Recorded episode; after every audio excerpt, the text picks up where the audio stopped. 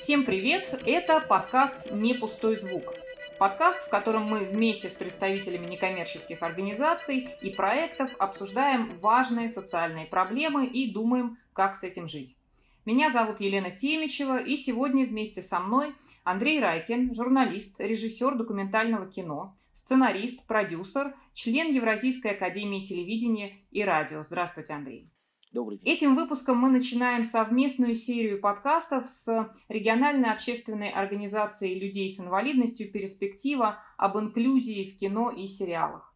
«Перспектива» проводит большой международный фестиваль «Кино без барьеров» уже много лет. В этом году он пройдет с 26 по 30 ноября и в онлайн, и в офлайн формате.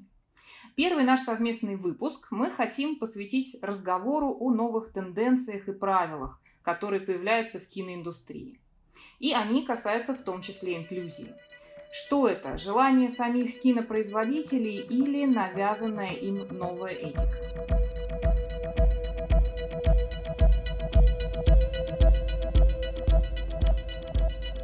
Андрей Максович, давайте начнем с самого масштабного изменения, сильно взволновавшего мировое творческое сообщество, и не только творческое сообщество, это новые правила Оскара. Да? А, в сентябре этого года Американская киноакадемия сформулировала новые требования к картинам, претендующим на Оскар в номинации «Лучший фильм». И теперь побороться за главный приз кинопремии смогут картины, соответствующие двум из четырех новых стандартов. Давайте я чуть-чуть напомню слушателям, что это за стандарты. Ну, не все, к примеру, один возьмем стандарт А. Предполагает, что а, сюжет фильма, претендующего на Оскар в номинации именно «Лучший фильм», должен затрагивать расовые проблемы, либо проблемы людей с инвалидностью, либо гендерные проблемы. Исполнитель главной роли или хотя бы актер второго плана должен быть нетрадиционной ориентации, африканцем, азиатом, там, человеком с инвалидностью и так далее. То есть представлять какую-то дискриминируемую группу. Как минимум 30% актеров массовки второго плана должны принадлежать хотя бы к двум из этих групп. Да, э, и в том числе, например, среди этих групп женщины, как вот такая большая гендерная группа. А новые правила начнут действовать э, с 2024 года. Для остальных номинаций, да, замечу, так на полях остаются прежние пока правила. Как вы, в принципе, к этому относитесь? Э, вы знаете, э, вот это такая, на мой взгляд, такая палка о двух концах. Потому что, с одной стороны, вроде бы действительно общество должно привлечь э, свое внимание к тем проблемам, которые существуют. И в частности, если мы говорим о проблемах людей с инвалидностью, то, конечно, так сказать, нужно об этом говорить, и нужно, чтобы это становилось предметом какого-то осмысления в кинематографе. Это все правильно. Но с другой стороны, когда появляются какие-то четкие правила, по которым должно слагаться произведение искусства, дело заканчивается все социалистическим реализмом. Понимаете, в нашей стране такая история э, была. Да? Были обрисованы совершенно четкие позиции, по которым должно создаваться произведение искусства, литературы, изобразительного искусства, кинематографа и так далее. Да? Ни к чему хорошему это в конечном счете не привело, потому что создавались замечательные произведения искусства, которые не вписывались в этот изгиб, так сказать, местности, и они отбрасывались. Да, мы знаем, что огромное количество картин легло на полку.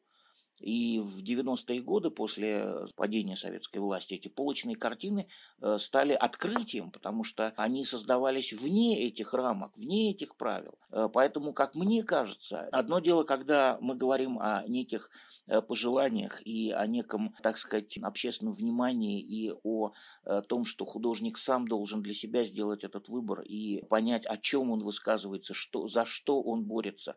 Это одна история. То есть некая декларируемая этическая норма, да? Да, да, да. А другое дело, когда ты должен э, вписаться, хочешь, не хочешь, но если ты желаешь э, получить какое-то признание в государственном уровне, да, то вот ты обязан тогда сделать то-то, то-то. То есть, грубо говоря, это, это называется социальный заказ да, который, опять-таки, говорю, в нашей стране и в странах э, социалистического лагеря это все уже было, и сказать, что это вот привело к каким-то выдающимся художественным результатам, нет. Как раз выдающийся художественный результат появлялся там, где художник, там типа Тарковского, предположим, да, Вот у него ничего нет про партийное руководство, про, так сказать, э, руководящую, ведущую силу там и так далее. Да?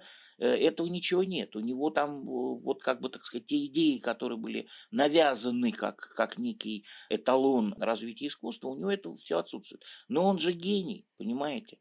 Тогда, вот если следовать строго всем этим предписаниям Американской киноакадемии, тогда заведомо Э, из поля зрения тех людей, которые определяют лучшее, что создано в кинематографе на данный момент, из их поля зрения сразу выпадают э, какие-то работы, которые не вписываются в это. И это плохо, на мой взгляд. Ну да, ну появляется опять, да, да, то есть вы хотите сказать, что это фактически а, то же самое, что штамповать какое-то количество обязательных персонажей колхозников или трактористов, да, писать про, да, про, про идеологическую роль и так далее. А, хорошо, но вот смотрите, при этом вы сами говорите, в принципе, люди, которые а, смотрят на эти правила, как раз говорят, что тут есть и плюсы, тут есть и минусы. Когда говорят про плюсы, да, говорят вот об этой самой декларируемой этической норме. То есть, ну, в общем, это большое, громкое заявление такого института кинематографии, с которым считаются во всем мире, да, и э, оно означает, что вот сейчас на таком высоком достаточно уровне э, проблема меньшинств, проблемы инклюзии да, становятся важной темой, да, важной проблемой, которую считается, что нужно поднимать. Но вот как вам кажется, в принципе, помимо вот всех этих правил, вот если бы не было заявления этого года, да, Американской Академии, что-то меняется, все равно происходит что-то в этом отношении?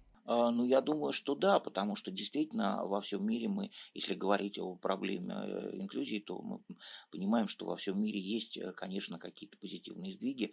А, я обратил внимание, что когда я приезжал, скажем, в какую-то европейскую страну, и даже вне европейскую, а, скажем, я был несколько раз э, по работе на Тайване, у меня было ощущение, что вот в этом городе, куда я попал, какой-то, так сказать, съезд инвалидов. Да, я видел огромное количество людей на колясках. При этом я понимал, что никакого съезда инвалидов нет, просто люди вот с проблемами с движением, они свободно могут перемещаться, то есть вся инфраструктура в городе, она таким образом устроена, что эти люди могут э, ездить по улицам, э, заезжать в городской транспорт, э, посещать кинотеатры, рестораны, там что угодно. Они включены в какую-то активную Э, социальную жизнь. И э, это очень здорово. В киноиндустрию при этом они включены? В киноиндустрию, ну, вы знаете, я, поскольку имею отношение к э, фестивалю кино без барьеров, я на протяжении э, многих лет являюсь одним из отборщиков. Есть жюри а, главное, а есть жюри, которое занимается отбором картин, отсмотром и так далее. И, э, значит, у нас есть разделение, мы смотрим э, разные работы, и поскольку, значит, не так много людей могут смотреть на иностранных языках, я попросил, чтобы мне э, давали на английском. И вот в этих картинах э, англоязычных, безусловно, потрясающие есть э, проявления художественных решений, потому что, понимаете, сделать фильм, где речь идет о герое там, на коляске или, так сказать, с какими-то иными проблемами, сделать фильм так, чтобы это не было э, пособием для медицинского института, а чтобы это было художественным явлением, художественным высказыванием, и это нужно тут применить очень большие дарования. И в этом смысле я всегда вспоминаю э, просто выдающуюся картину режиссера Богина, э, которая называется «Двое», где девушка неслышащая, и это первая роль Триса Федоровой, э, первая роль Валентина Смирницкого в кино. Вот. И это замечательное драматургическое построение, конструкция смысловая, потому что речь идет не о девушке инвалид, то есть она инвалид, она не слышит, да, но речь не об этом, а речь о э, взаимоотношениях между людьми, об их любви, об их взаимопонимании и о войне, потому что девочка оглохла, когда была ребенком во время войны, во время бомбежки, да. Потрясающий совершенно антивоенный фильм. Сейчас таких вот фильмов тогда. много, мало, их стало больше по сравнению с предыдущим периодом. Мы можем говорить о том, что это какой-то тренд, не знаю, или это просто вот как было, так и есть. Нет, если, если говорить о фестивале кино без барьеров, который аккумулирует э, в себе вот э, работы на эту тему, то я вижу много очень талантливых работ, которые э, вот для этого фестиваля. Причем там была работа, например, несколько лет там назад иранского режиссера о детях инвалидов в, в Ираке, в, да, в Ираке, извините, в Ираке, это иракский режиссер, это дети курды. Там история о том, как входят американские войска в Ирак, и эта история увидена глазами маленького мальчика, живущего высоко в горах. Вот это как бы взгляд с гор вниз на то, что происходит там на равнине, и эти дети, которые живут в условиях войны, постоянной, потому что, значит, там как бы и до входа американских войск там были проблемы, естественно, с курдами. Вот, это дети, которые играют противопехотными минами, это их игрушки. Это вещи, которые они обменивают на рынке на еду. И, естественно, что они подрываются на этих минах. Это фантастически рассказанная история. Это сделано, это хотя это художественное кино, но это сделано с такой степенью правды, что полное ощущение, что это вообще документальное кино. Фильм назывался, если я ничего не путаю, «Черепашки умеют летать». Вот такие вот работы, выдающиеся совершенно. Я был э, потрясен э, работами наших режиссеров Алексея Ивановича Погребного, э, который вот тоже несколько лет тому назад э, была на фестивале. «Извините, что живу», про потрясающего человека Веру Казакову, которая одарена была безмерно и как э, лингвист, и как писатель, и потрясающий голос, она потрясающе поет. Вот она инвалид, э, там у нее проблема была с ногами там, и так далее. Да? Вроде бы это формально про инвалид. На самом деле это, конечно, не про инвалида, это вообще про нашу жизнь. Это вообще, так сказать, про талантливого человека. Потрясающая история у Альгиса Арлаускаса, кино, которое, мне кажется, вообще все фестивали мировые а, обошло «Письмо матери». Такая экранизация книги Рубен Давид Гонсалеса Гальего «Черное на белом». Ну вот смотрите, получается, что в этих, э, вот в этих работах, в том числе, которые вы сейчас упомянули, тут, конечно, на первом плане, ну, история, да, история героя, все равно некие исключительные обстоятельства жизни или а, какие-то обстоятельства, условия, в которых это все происходит, как вот с а, иракским фильмом. Ну а то, что сейчас декларируется, в том числе, например, устами американской киноакадемии, это про то, что, ну, ребята, ну хватит видеть вот исключительных людей, там, ну давайте мы покажем повседневную жизнь. Вот у вас там, почему 30% массовки?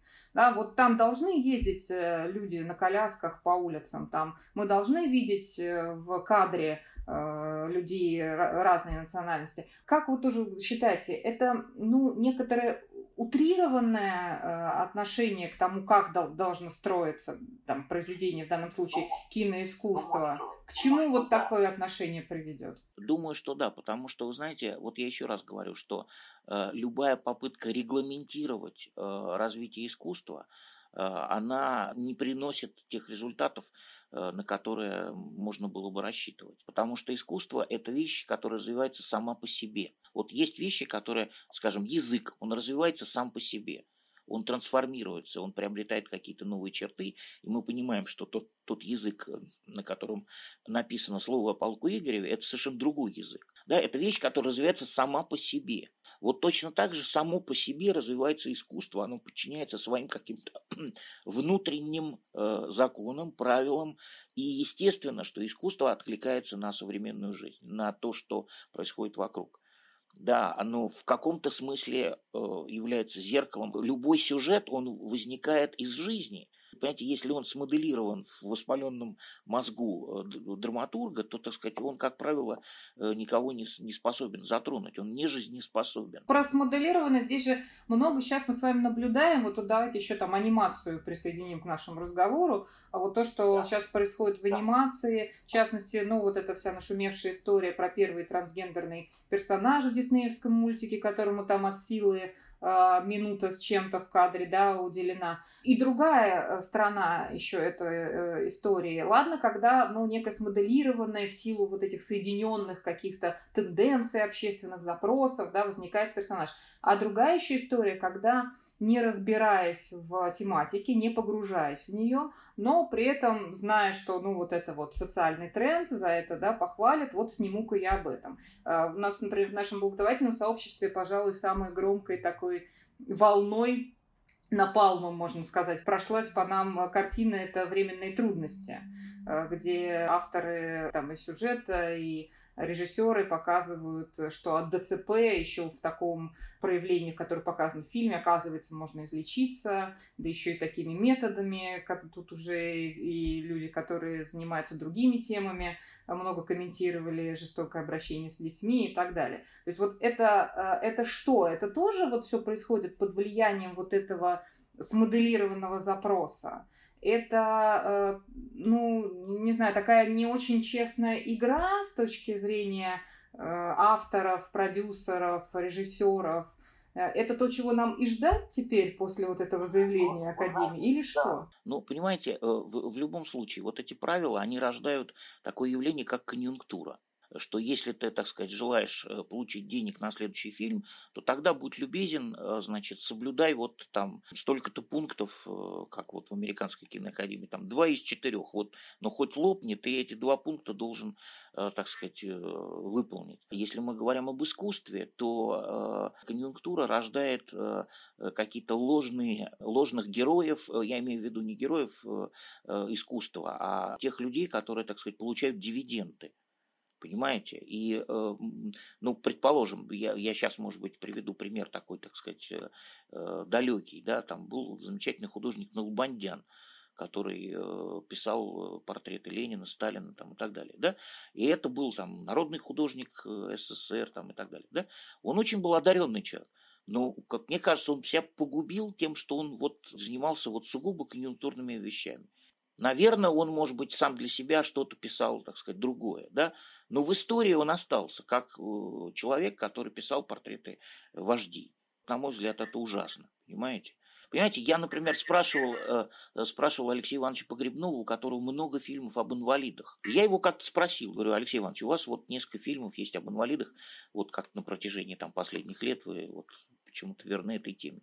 Э, значит, у вас как-то вот такая идея, вот вы именно про инвалидов вы решили снимать. Он говорит, да боже упаси. Он говорит, никогда в жизни. Он говорит, но когда я начинаю искать тему, героя, э, характер, судьбу, обстоятельства, интересные какие-то, да, я нахожу человека, и выясняется, что это человек э, с проблемами какими-то, понимаете. Но изначально ищется персонаж, ищется герой. Для меня, например, очень э, такая, я не знаю, вроде бы мысль очевидная, но почему-то не все об этом э, задумываются. Да? Если мы посмотрим в истории искусства, было очень много инвалидов. Там Гомер был слепым, Тулус Латрек э, был человеком маленького роста, ходил на костылях там, и так далее, да, что были проблемы с ногами. Бетховен был глухим.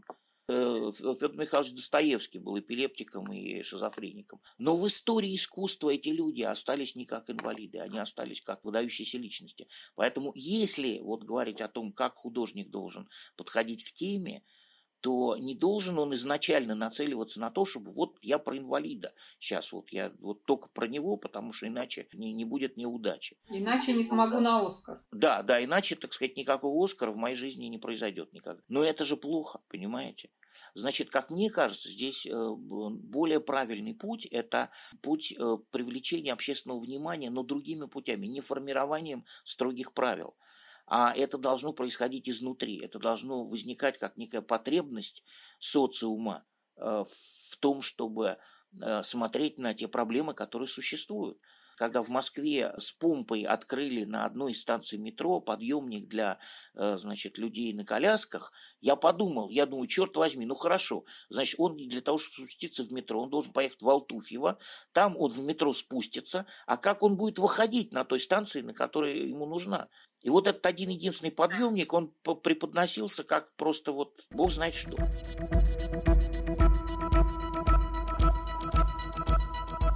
О чем вы говорите, вот такое естественное движение, да, движение от э, того, что нас окружает, от окружающей жизни. Но, э, не знаю, вот как, как вам, мне кажется, здесь вот э, анимация реально преуспела, и в том числе и западная анимация. Вот если посмотреть на там, хорошие мультики последнего времени, которые смотрят дети, например, э, «Как приручить дракона», да, где главный герой там ногу теряет, вот в этой трилогии. Кто, кто это преподносит как мультик про человека с инвалидностью? Да в голову никому не придет, да? Или там «Храброе сердцем», где, ну, в общем, речь о таком самоопределении, некой эмансипации, да, тоже. И это все в контексте, ну, каких-то совершенно естественных, даже, можно сказать, детских историй. происходит. Вот как вы считаете, а наш э, кинематограф, да, и анимация, они уже доросли до такой естественности? Вообще у нас тут есть некий разрыв с тем, что происходит в Европе, в Америке, в других странах? Э, я думаю, что это должно происходить. Э, здесь нельзя проводить какой-то вот водораздел между там анимацией и там не анимацией. Э, вот есть некое общее течение в кино. Да, и мне кажется, что наш кинематограф в целом как-то еще к этому не подошел в той степени, в какой это необходимо. И происходит это по той печальной причине, что наш кинематограф сильно сдал свои позиции, если, так сказать, сравнивать с тем, что происходило раньше. Да? У нас было великое кино, просто выдающееся. Это было кино мирового масштаба, потому что э, такие картины, э, которые создавал, скажем, э, Тарковский, да, или так, Бондарчук и так далее, это купалось во всем мире. Сейчас этого не происходит. У нас нет э, художников такого масштаба. А может быть, может быть, они и есть, но как бы о них мы ничего не знаем сейчас. Это связано с тем, что вообще кинематограф э, э, сейчас испытывает э, очень большие проблемы и финансовые, и творческие. Заканчивают ребята в ГИК, и им некуда девать себя. Понимаете, они там в лучшем случае там занимаются рекламой. А, или это вообще большое счастье, если они, так сказать, э, куда-то пристраиваются в сериальную продукцию, которой очень много, и если так э, по гамбургскому счету ее оценить, эту сериальную продукцию, это все такая подложка для размещения рекламы когда 7 минут идет кино и 7 минут рекламный блок. Да, то есть ни одно нормальное произведение искусства такого напора просто не выдерживает. Оно падает, и, и зритель этого тоже не выдерживает. Но тем не менее мы это видим. Да, мы видим фильмы в огромном количестве, где есть только персонажи двух направлений. Да, это, значит, полицейские и бандиты и внешне они вообще мало друг от друга чем отличаются. Наверное, не все можно объяснить все-таки какими-то проблемами, ну, не знаю, финансовыми или какого-то, не, знаю, провала творческого э, поколения. Все равно даже вот те немногие фильмы, которые прорываются и вроде как поднимают э, тематику, о которой мы сегодня с вами говорим, да, как какие-то инклюзивные сюжеты, они все равно, если вот их сравнивать, ну, не знаю, когда там идет арахисовый сокол, и это прям, ну, очень жизнерадостный в каком-то мере фильм, который воодушевляющий. А у нас, ну, вот как вы в самом начале сказали, что это такой, ну, ленты про медицинский диагноз, которые излагают с точки зрения борьбы именно с этим диагнозом, а не вписывают это совершенно в жизнь. Вот, вот про это, почему это так происходит, это никакими уже финансами не объяснишь. Вот уже снял ленту, но она все равно такая. Э, ну, вы знаете, нет, это, конечно, объясняется проблемами с творческой, так сказать, творческой ментальностью. Мне кажется, что здесь э, надо работать в первую очередь не только с тем, чтобы побуждать обращаться к этой теме, но и э, как-то, так сказать, творчески размышлять об этом. Я все время думаю об этом и студентам говорю, что надо, чтобы смыслы выходили за рамки фабулы, за рамки сюжета. Вот тогда, когда смыслы больше, чем сюжет – когда ты в конечном счете не только задумываешься о судьбе того героя, который, который был на экране, но ты должен в конечном счете задуматься о себе, о своей жизни, о том, как ты живешь, о том, что с тобой происходит и так далее. Если это случилось, то тогда это серьезное такое дело, и это действительно может претендовать на то, чтобы называться произведением искусства. Ну, я имею в виду в кино. Вот. Поэтому здесь мне кажется, что нужно э, работать э, со студентами, которые в этой сфере как-то себя хотят проявить.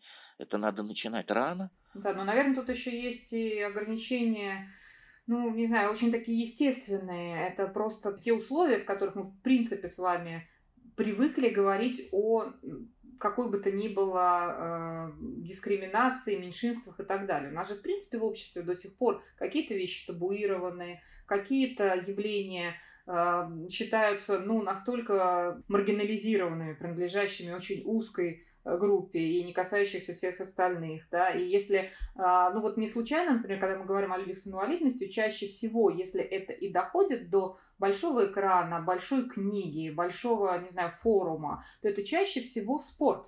А почему? Вот когда мы разговариваем про это с э, организациями, которые занимаются Э, как раз продвижением идеи инклюзии, защищают права людей с инвалидностью, они говорят, ну, а это у нас сейчас пока что единственный социальный лифт в стране. Вот так по большому счету, положа руку на сердце, который не вызывает вопросов ни у кого. ни у общества, которое, ну, да, вот спортсмен, это я понимаю, человек там с инвалидностью, ни у государства, которое тоже понимает, что вот этих, да, вот их там, они могут что-то принести, и государству можно поддерживать, ни у просто обывателя, если можно так сказать, да, человека, который с ними сталкивается. Ну и вот получается, что именно такие герои идут. А вот Э, в человек в повседневной жизни, где он там, что он там, где он там со своими проблемами, пока не перетекает, в том числе в кинематограф. Ну, вот у меня лично такое э, ощущение. Нет, вы правы, потому что действительно в обществе существует э, такая историческая память на табуированность. То есть то, что э, сейчас, как бы, так сказать, пожалуйста, сейчас можно об этом говорить, но как-то не принято, потому что в течение очень многих лет инвалиды были закрытой темой. Считалось, что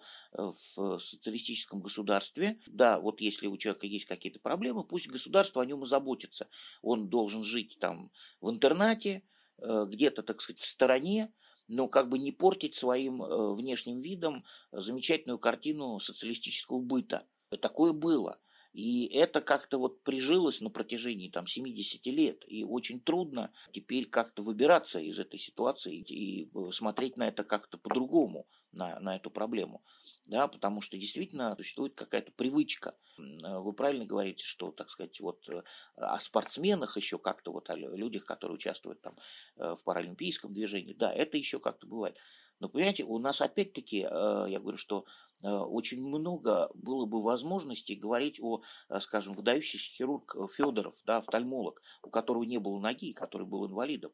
Мне кажется, что нам еще только предстоит Э, как-то к этой теме подойти с разных сторон. А вот завершая про это разговор, скажите, пожалуйста, Андрей Максович, ну как вам кажется, что будет вот таким триггером для того, чтобы это движение к такой скажем, осознанной инклюзии, да, не к тому, что мы будем соответствовать э, новым правилам киноакадемии американской или пытаться проехать конъюнктурно, да, на каких-то трендах. Вот такое в самом делешнее движение к инклюзии, чтобы оно состоялось в России. Что должно произойти? Ну, во-первых, э, мне кажется, что у каждого человека должно быть четкое понимание, что инвалидная тема – это не то, что тебя не касается, у тебя своя жизнь, у них там жизнь другая. Так нет, понимаете, это касается каждого, потому что, э, условно говоря, ты э, стоишь на автобусной остановке, и автобус, у которого оказали, отказали тормоза, так сказать, сбивает всех, кто стоит, да, и ты становишься инвалидом.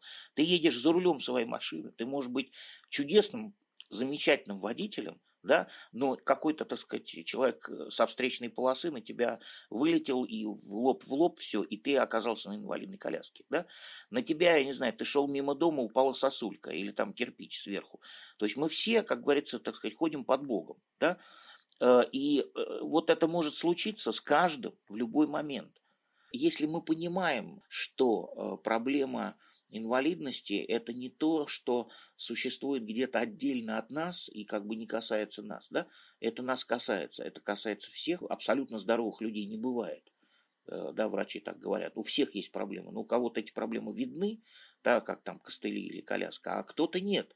И тот, э, у кого, может быть, эти проблемы не видны, он может быть еще больше инвалид потому что он болен каким-то смертельным заболеванием, вообще умрет через месяц, понимаете? А человек на коляске будет жить там до, до 100 лет. Да, все может быть. Поэтому, значит, вот если как-то попытаться изменить сознание людей, изменить их понимание этой проблемы, понять, что это, это то же самое, что нас волнует, э, как нас волнует там проблемы с экономикой, проблема э, там сейчас с пандемией там, и так далее. Да, это то, что является частью нашей жизни.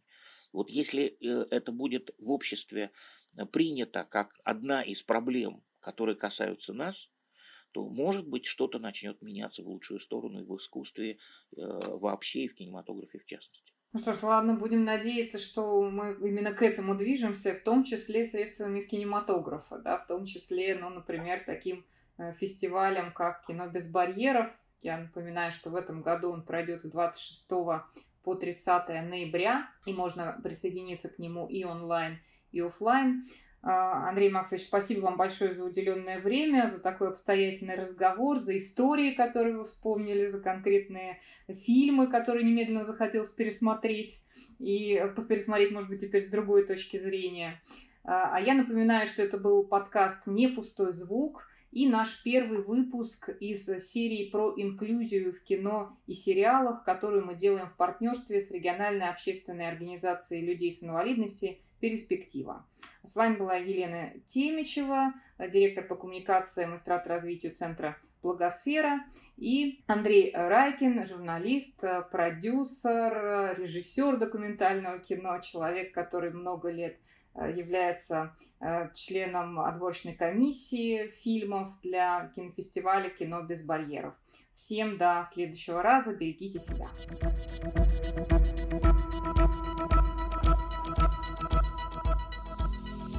Этот подкаст создан с использованием средств гранта президента Российской Федерации на развитие гражданского общества, предоставленного Фондом президентских грантов.